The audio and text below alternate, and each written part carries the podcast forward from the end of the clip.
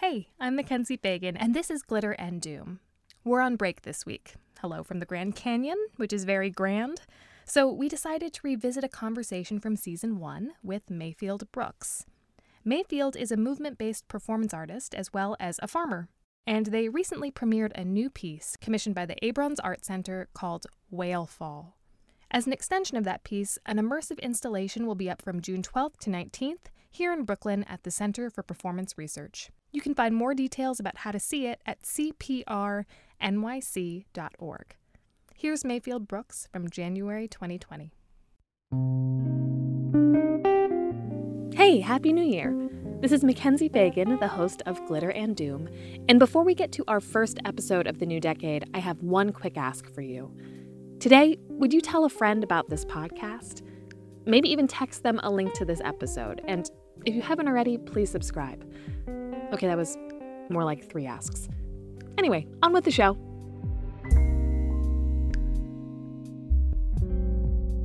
From BRIC in downtown Brooklyn, I'm Mackenzie Fagan, and this is Glitter and Doom, a show about artists and cultural creators who are responding to the most pressing issues of our times. Since at least the 1960s, artists have been putting their bodies on the line as part of their performance practices, sometimes subjecting themselves to discomfort, pain, and possibly even death. In her piece, The Conditioning, the artist Gina Pane lay on a metal bed frame placed over lit candles for half an hour.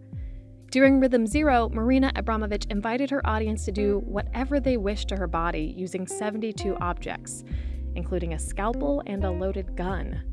Speaking of guns, in Shoot, Chris Burden asked a friend to shoot him with a real bullet.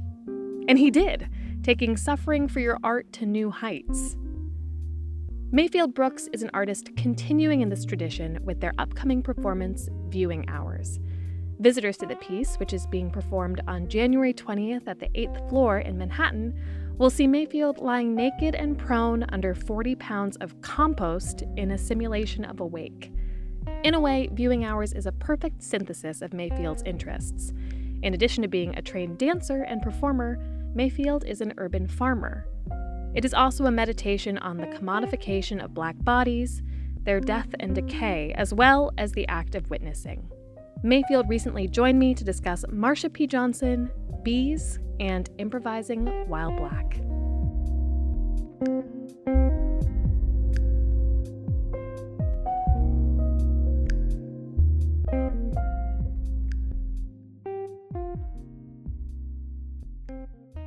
Mayfield Brooks, hi. Thank you so much for being here today. Thanks for having me. So, you have a big start to 2020. Um, you have a couple performances upcoming, including a piece called Viewing Hours. Mm-hmm. Um, and it says guests are invited to engage in the act of witnessing as a first step in recognizing centuries of anti Black violence. What will they witness when people come to see the viewing hours? Well, I insert my body into over 30, 40 pounds of organic material dirt, compost, live compost with live things in it. Wor- like worms. worms and bugs. Okay. um, decomposers, bacteria, fungus, everything that goes into compost. I've been working with a florist, and we were able to get all of these decaying flowers. And so I, I put all of that on my body, my naked body, in layers. And I am in repose for two hours while people come almost like a wake and view my body under the material.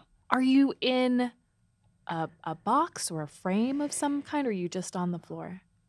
The first time I did it, I was on a conference table at the kitchen.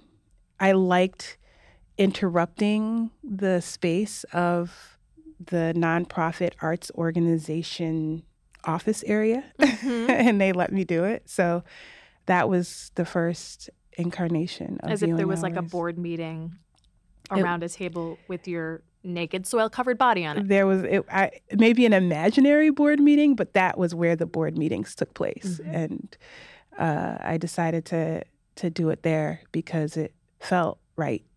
And um, part of improvising while black, which is my kind of lifelong project, question, inquiry, research into dance and movement is asking the question what is this body? Like, how is it decomposing? You know, I'm an aging dan- black dancer, I'm queer, and I wanted to bury myself in compost because my other job work is an urban farmer.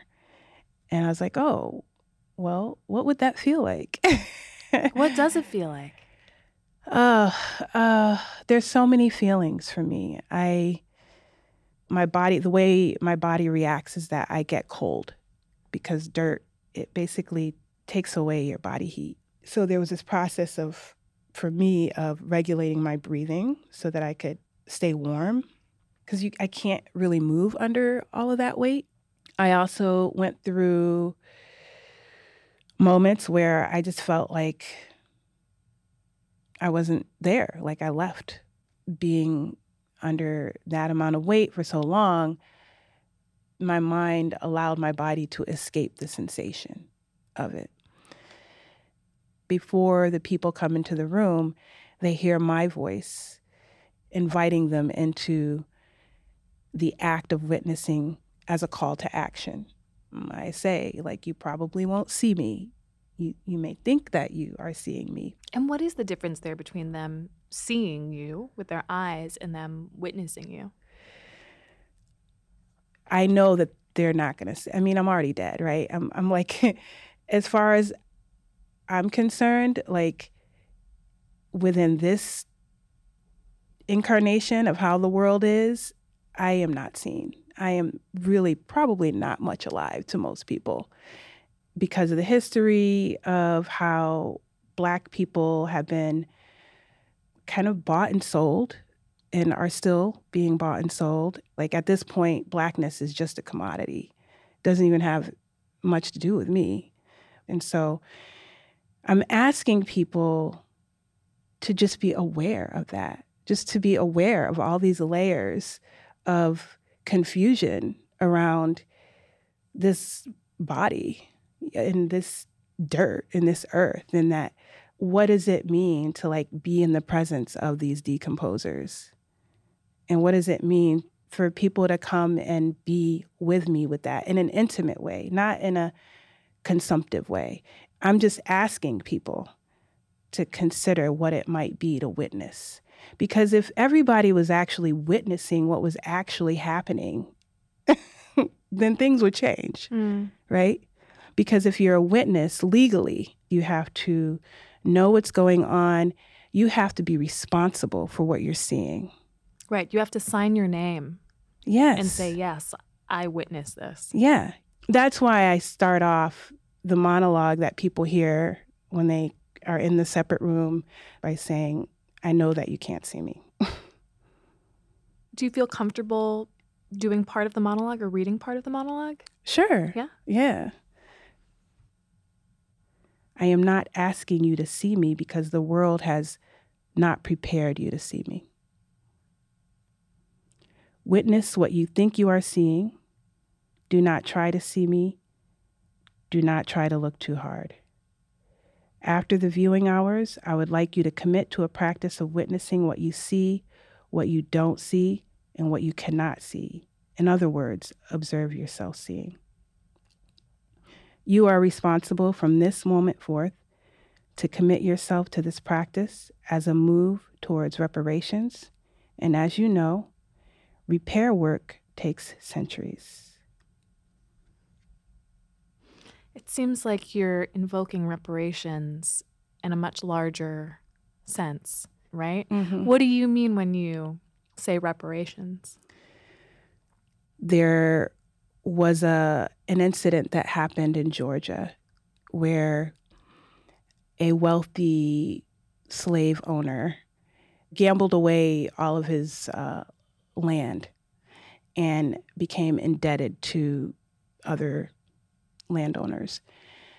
And as a result of this, had to sell all of his slaves, which was the largest slave auction in the history of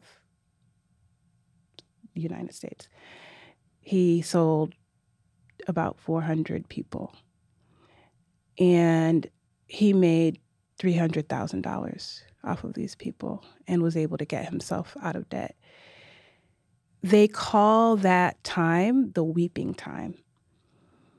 And so, you know, that got me to thinking about wow, okay, so if he made 300,000, I calculated that amount to be 5 million today. Would that actually pay anybody back? Well, no. you know, because that place, that incident, that event will always be the weeping time. And so, how do you even begin to approach that kind of grief? And, and how much would each person need to be paid? Each person who had to stand on that auction block and who where are their people now? Like how do you repair that? Like what is where is the beginning point? And so that I think that's partly why I kind of wanted to bury myself.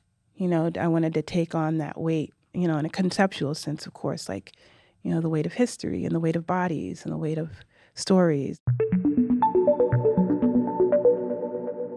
My name is Dannielle Bowman. I am an artist and a photographer. I live in Brooklyn and I was a am a contributor to the 1619 project.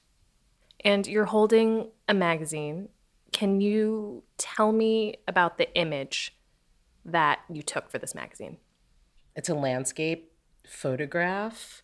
In the foreground of the image, there's intersecting train tracks, um, kind of making, I don't know, like a flat X almost.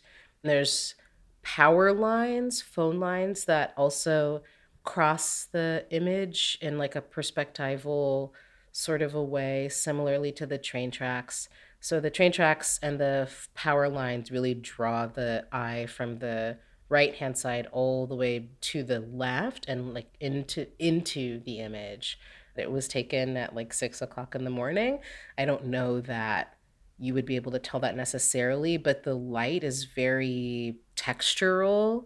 It's pretty dark around the edges um, because there's trees and you can see the trees and bushes kind of coming in around the edges and in the main center of the image it's almost as if it's being lit from within. If i didn't know what this image is i would think of it perhaps as no more than a photographer being like wow look at this cool use of perspective or demonstration of perspective but it's of course more than that. Mm-hmm. What is this photograph of? So the picture is of the site of the largest slave auction in the history of the United States, known as the Weeping Time. And I made this picture as a part of a commission from the New York Times Magazine for the 1619 project. A lot of the thought behind the way that this picture was put together was that you're looking at this beautiful image in a magazine and then you realize what it's of. And I think that, you know, making a beautiful image is the first step to getting people to look at it. And then when they're looking at it and they read what it is, that's when you really start to think about and question the things that you see in your everyday life and um, what may or may not have happened there at one point in time or another, like this, you know, huge slave sale that happened on this land. And it's, I mean, part of the, I don't know, in, in a lot of ways, I'm almost troubled by this picture because I made a beautiful picture of this place that is really fraught. And even as I was there photographing it, it was hard. It was it was not an easy picture to make, and especially not an easy picture, an easy, good-looking picture to make, if that makes any sense. Um, what was it like being there in person? It felt vibrational, for lack of a better term. I mean, it really felt alive in a way that you know made me feel like I wasn't alone. It just feels haunted. The picture feels haunted to me and the land itself feels haunted as well. I think it's really interesting what you said about tricking people almost by the beauty of the image, mm-hmm. or at least getting them to spend more time with it than mm-hmm. they would. Because, especially when we're talking about slavery and the brutality shown to Black people in this country, there are so many images. Emmett Till, um, the photo of the gentleman whose name I don't know, with like all the scarring on his mm-hmm, back, mm-hmm. or even films like 12 Years a Slave, where people are like, mm-hmm. I can't look at that. Mm-hmm. That's mm-hmm. too uh, uncomfortable, or I'm too squeamish to look at that. Mm-hmm. Yeah, I mean, it's you have to get them to look. You have to get people to look by any means necessary, right? Like you people need to look at these sites and know what happened there and the people who were sold need to not be forgotten. And will we ever know all of their names? No, for a reason, because they weren't recorded, because they weren't considered human. They weren't considered important enough to be recorded. But now that we have the information that we have, it's really important to pay attention to these places and look. So if I can contribute to that in any way, I am happy to. And the way that I can contribute is by making a beautiful picture of a horrible place or a place where horrible things happened. It's clear that you have such a strong connection to the land, to earth. Does this stem from your work as a farmer, or have you always felt connected to earth and soil in, in such a deep way?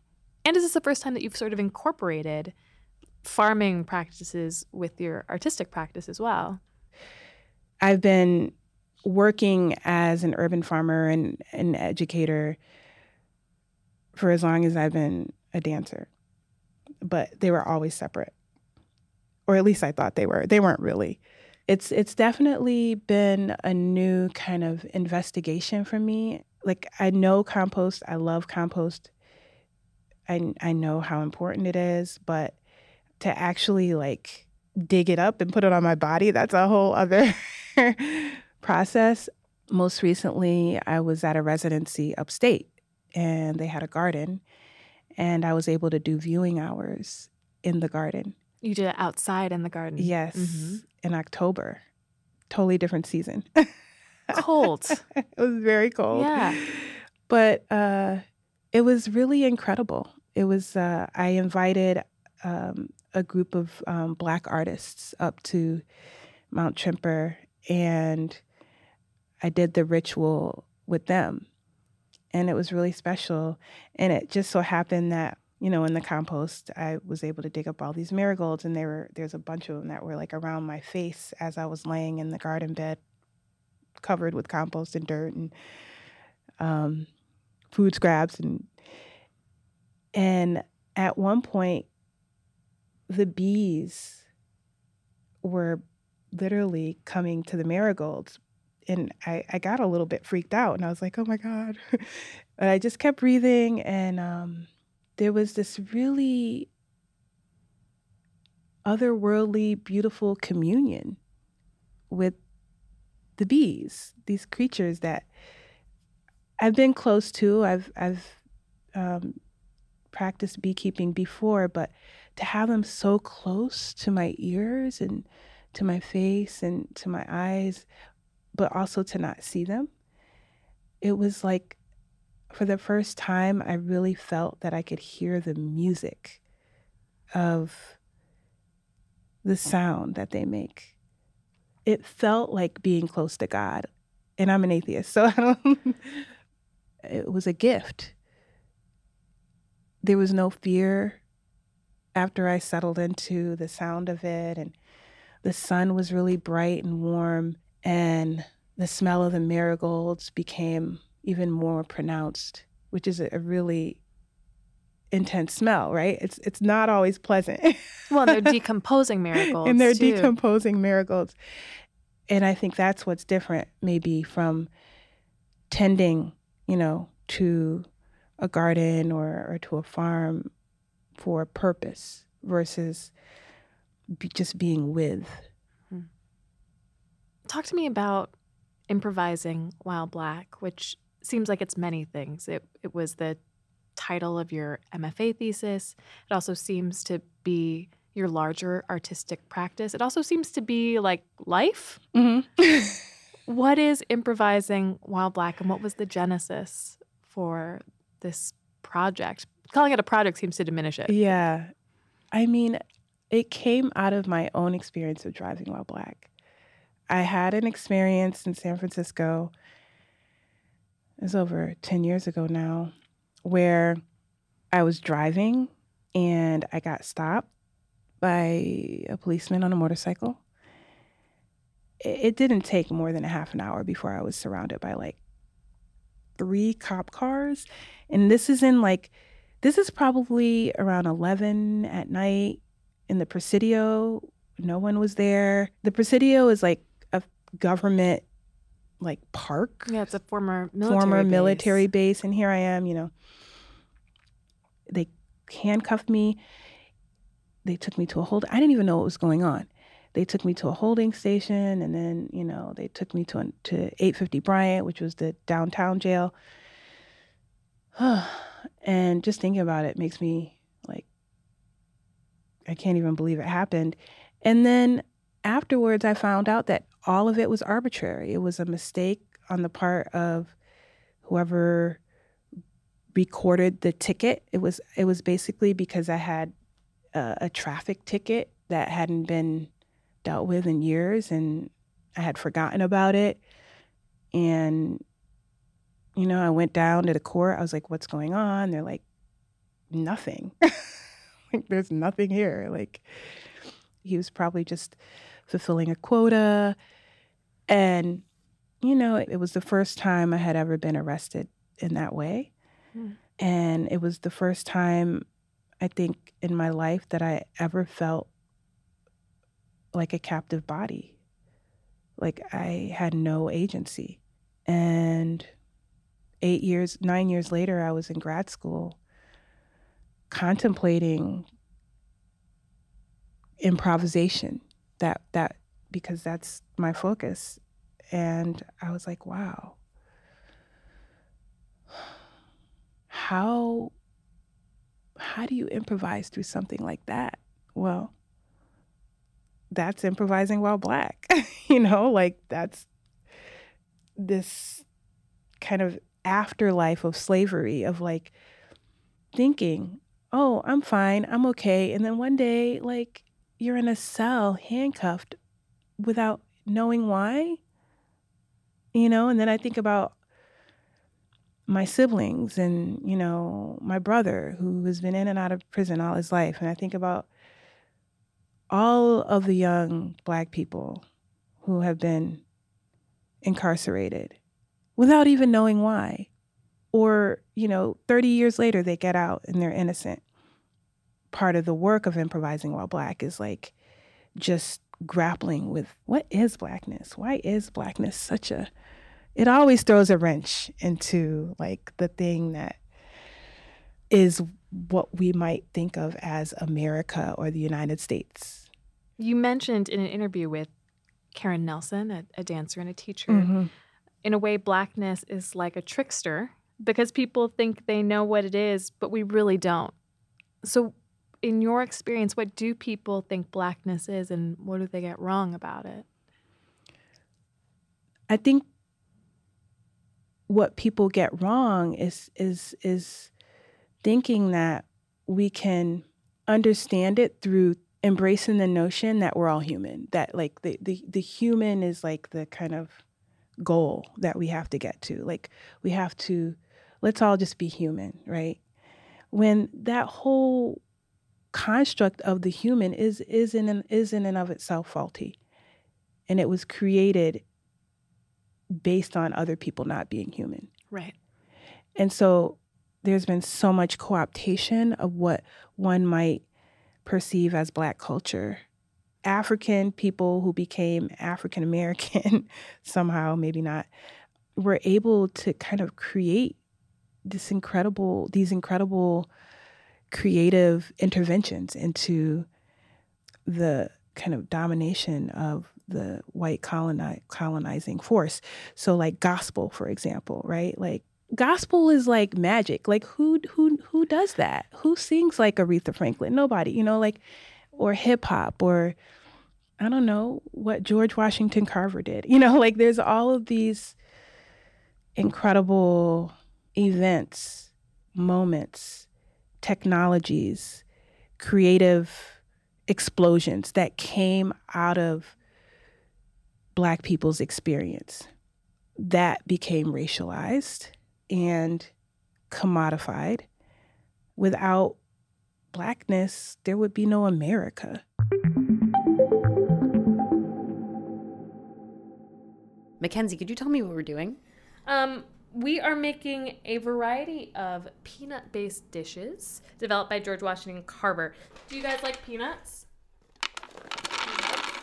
Isabel, what do you know about George Washington Carver? What I know about George Washington Carver is from a short film that played in um, Nickelodeon Junior in the 1990s about how he invented peanut butter.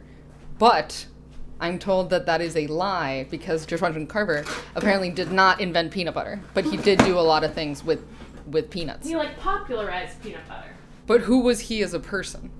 What have you learned? What were his inner desires, hopes, fears, dreams? Is that what you're asking me? Yes. Those I can't tell you. I do know that he was the most prominent black scientist of his day. And I believe that he wanted to improve the fate of black Americans who at the time were largely farmers, um, and many of them were sharecroppers, by figuring out how they could increase their agricultural yields. And he was like, look, if you're farming cotton, you have to rotate your crops because cotton depletes the soil. And so he advocated for people to rotate their crops of cotton with peanuts and something else. Tobacco? Potatoes? No, I think something that's like not that useful, you know? Hmm. Which is the problem because people are like, why would I grow peanuts when I could grow cotton? Like, who wants peanuts? And so part of his job was to create a market for peanuts, basically. So one of the things that he did was he put out a, a recipe book with like 105 recipes for peanuts. Some of them are pretty good. Some of them I'm excited to taste. Some of them sound pretty gross, you guys. What's the example of like the grossest recipe that you saw? Well, we will be having this evening mock veal cutlet. No. I feel like if it's made out of peanuts, like why even bring veal into it? Just call it a peanut cutlet. Yeah. The, You know, that's how I feel about like vegan cheese. Right. I'm like, don't piss in my face and call it rain. Just like call it something other than cheese, and I'll I'll be interested. Right. Uh, this is what is happening with the veal cutlets. Wash one cup of lentils and soak overnight. In the morning, strain and parboil in fresh boiling water for 30 minutes. Drain again and cook until soft in sufficient boiling water to cover them.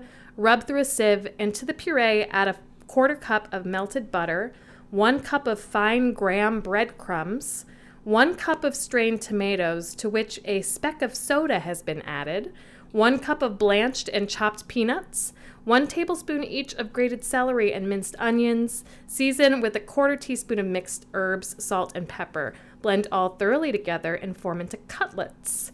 Dip these into egg and then in fine breadcrumbs. Place in a well greased baking pan and brown in quick oven. So what did you do and what are you currently doing? All right, so into the food processor, I put some lentils that I cooked last night, uh, some peanuts, obviously, tomatoes, herb de Provence, salt, pepper, shallot, and breadcrumbs. So I blitzed that all together, and look, I'm not gonna say looks super appetizing. I'm seeing Isabel give me the side eye here, but I think it actually tastes pretty good. It doesn't taste like veal. What does it taste like? It tastes like kind of like lentils and peanuts, which is what it is. So now what's going to happen is this puree, I'm going to shape it into roughly the shape of like v- veal cutlets. Um, and then I'm gonna dredge it in egg and then in breadcrumbs, and then we're gonna fry them up. That sounds great. Yeah, we'll see.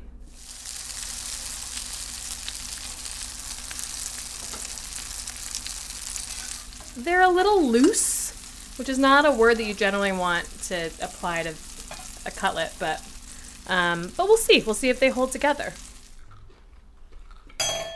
Hmm. Huh. Huh. It's not what I was expecting. What do we think of texture? I mean, it does not resemble veal in many ways. Yeah. But I think the texture is more like a like a mashed potato patty or like a croqueta. Yeah. You know, That's if you right. think of it as a, Or a croqueta, pizza any of the above. Mm-hmm. That's what that is. Mm-hmm. Well, Yeah. I get it now. what, what croqueta? I feel like yeah, I feel like the Spanish would make this out of tuna, and it would have the same sort of texture. Mm-hmm.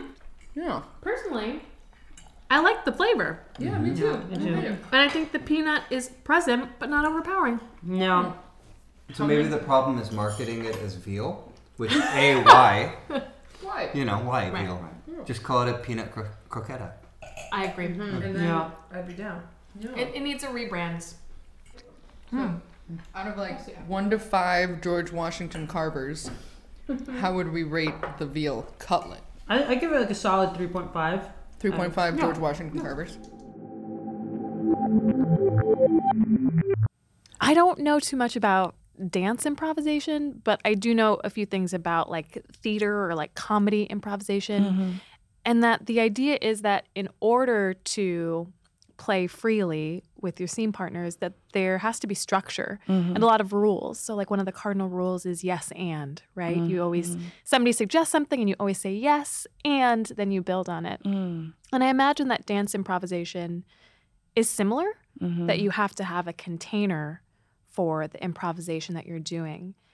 I'm curious about what some of those rules are in dance improvisation. And then taking that a step further, what are some of the rules about improv- improvising while black? Mm-hmm. Yeah, that those are great questions. Like really good. For me, place is really important when it comes to dance. I'll take as many cues from the space as possible, and so the the space becomes my dance partner.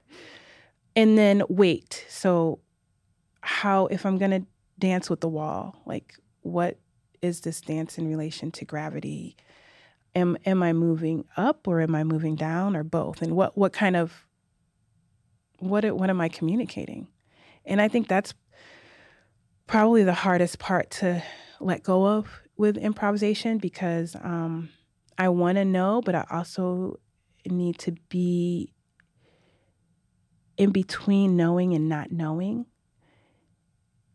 Because once you're in that space of improvisation where you don't know, that's when you take the risk, right? That's when it almost becomes like dangerous. Hmm. Which is which is where I want to be, but I also want to know that I can come back. I'll set up my dancing so that I have these rules within the space, you know, say I'm working with the wall, but then I won't know what happens after that.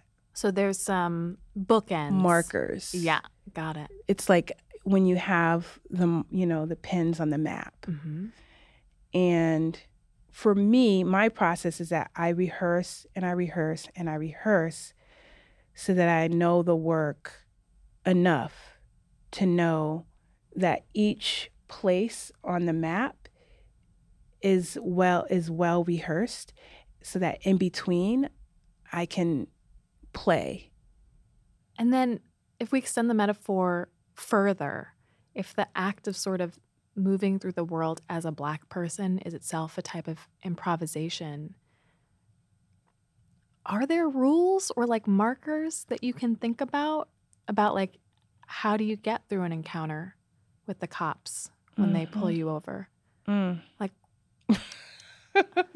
you are you're you're totally like already you already are explaining it. Like first of all, that is always the question, you know? Like so if I see a police um, police person or whatever coming towards me, I feel in my body like the choreography of how I react. I will literally, as imperceptibly as possible, try and get away from them. I mean, literally, like it, it will be, it could even be in the periphery if I see a police car and they're parked and they're like, or if there's a crime scene, go the other direction. I mean, it, it, it's, there's, it's so automatic.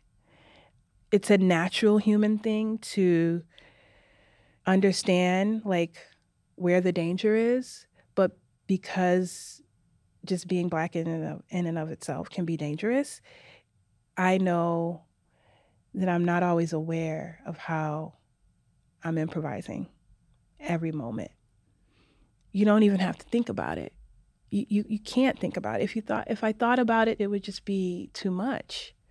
And so that's the beauty of, for me, of being able to embrace this practice or this process or this project or whatever it is as as my life's work because also creating spaces for black people to improvise while black for me is also part of the work you know because so much of i feel like how i learned improvisation and why i'm so excited about it and why it just gives me so much you know space and, and possibility is that like i don't have to labor I don't have to do anything. Improvising can literally just be when I see the most beautiful improvisation, people are not thinking. You know, it's like that dancer that just, you can tell they've transcended the choreography when you watch them. It's because they've learned how to improvise within that structure that is so tight and so constricting. And it's like it moves you. I think that's an amazing metaphor of knowing the structure and the confines so well that you are able to transcend them. I want to switch gears a little bit and talk about Letters to Marsha, Yeah. which is another performance that you are doing at Jack, the Brooklyn Performance Space. Um, that's January 30th to February 1st. And it's a, a diptych with viewing hours. Mhm. Um, what is Letters to Marsha? I've been writing letters to this ancestor, Marsha P. Johnson, who is a, a queer black uh, trans ancestor for me um, and many others. And she came to me, I feel, in a time when I was really at the edge. Like I was really like not in a good space. I remember sitting on the steps of this Montessori school in Chelsea at night. It was right after I had done this kind of awful cleaning job, and I was just crying. And um, and I and I thought about Marsha, and I thought about you know how she kind of frequented that area, the Chelsea Piers, at a time when um, queer and trans people were being criminalized and brutalized and and how she just kind of changed everything by resisting and you know the the story goes that you know she was the first one that threw the shot glass that was heard around the world and started the Stonewall riots Right. she was able to be so fierce with so little.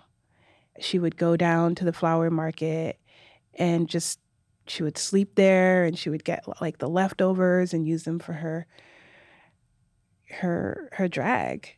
And I you know, I was just so inspired by that. That was that was the year that I was 40 that I turned 46.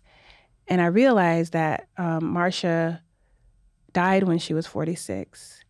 And the year that she died was the same year that I was in New York, basically like be- becoming an artist. Yeah, it was in 1992. Yeah. And you, you write that you had a missed connection. Yes. With marsha I felt like because Audre Lorde also died that year. And I was so into Audre Lorde, so much of her work influenced how, you know, my thinking, but I didn't know about Marsha. And yet there I was in New York and she had been in New York that same year, but like I didn't learn about her until years later. And so it's just, I think from there, I was like, well, there's been all this missed time. Let's catch up. And so you So started, started writing, writing her letters. What do you write to Marsha? I just write to her about what's going on and kind of explain to her about like how the world has changed. like, I, you know, like it was interesting to explain social media to her to kind of give her a sense of like how people are using her name now and hashtagging her name and I just talked to her about everything. I think feel Marsha would be great at social media, don't you? Well, she is. That's the thing. Yeah. She is great at so you know, Right, like yes. she doesn't even have to be alive. And um she's like a friend. I feel like I just tell her everything. I think the letters, they are enabling me to thrive in the world. April 2nd, 2019. Dear Marsha and Julius, good morning. I made a solid cup of coffee this morning, but I'm still drowsy. Julius, usually I only write letters to Marsha, but I'm including you in this correspondence today because I am performing a piece dedicated to and inspired by both of you. It's entitled Entropy's Garden, and it's at the kitchen where you performed, Julius, back in the day. I wonder if you two have met. You were both homeless at times, black, queer, gay, trans, and maybe non binary. You did not fit in, and you both had mental health trauma, and I feel like I can relate to both of you so deeply, and it's why I write these letters. No one in this current time can understand what it feels like to have such enormous beauty in your blackness, your queerness, your weirdness, your spirituality, your complete and utter refusal to conform, and your artistic and creative genius. I just feel like more people need to dig deeper beyond the hashtag. You both lived these lives that were so incredible, but they were not make believe. Like Julius, how you and Nina Simone both got degrees from Curtis Institute in Philly and how they rejected her, then gave her an honorary degree later in life, and they accepted you, but wouldn't house you. Fuck them. I just want you, my black queer ancestors, to know that I am caring for you. I am learning about you and living with you as in death, as in life. Everything is everything. Thank you for listening. Love Mayfield.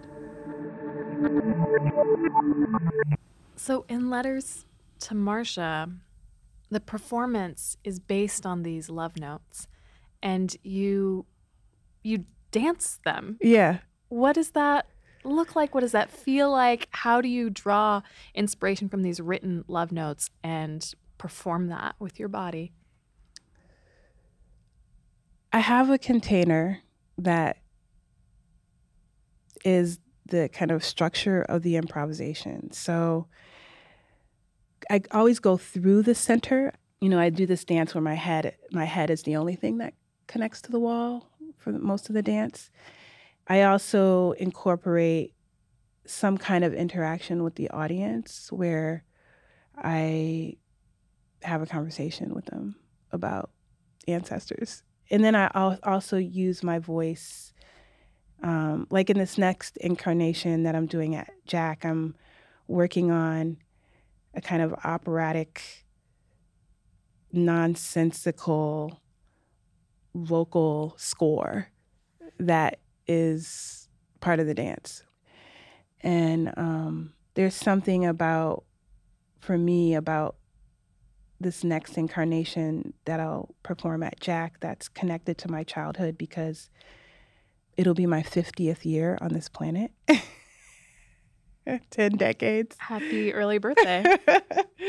and I, I'm like, wow, like, what's going on? It's just such a, it feels like such a, an accomplishment, you know? It is an accomplishment. To, to actually survive and not just survive, but to be alive. And um, and yet also just play. Like I feel like one of the incredible kind of things that I get back from dancing um, and also, you know, working as a urban farmer is I get to play. So I don't know if that answers your question, but the dancing is really, um, I think it's my playtime. Mm-hmm. Thank you so much, Mayfield. Yeah. Really appreciate you taking the time. Thank you.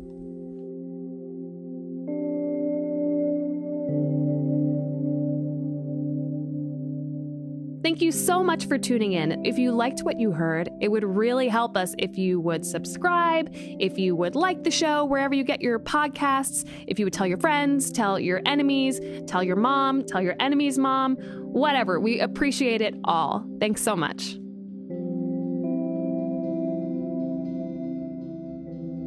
Glitter and Doom is made by me, Mackenzie Fagan, Ross Tuttle, Isabel Alcantara, Mira Al Rahim, Naeem Van, and Eric Hogazeg. It is executive produced by Jonathan Leaf, Sasha Matthias, and Aziz Isham.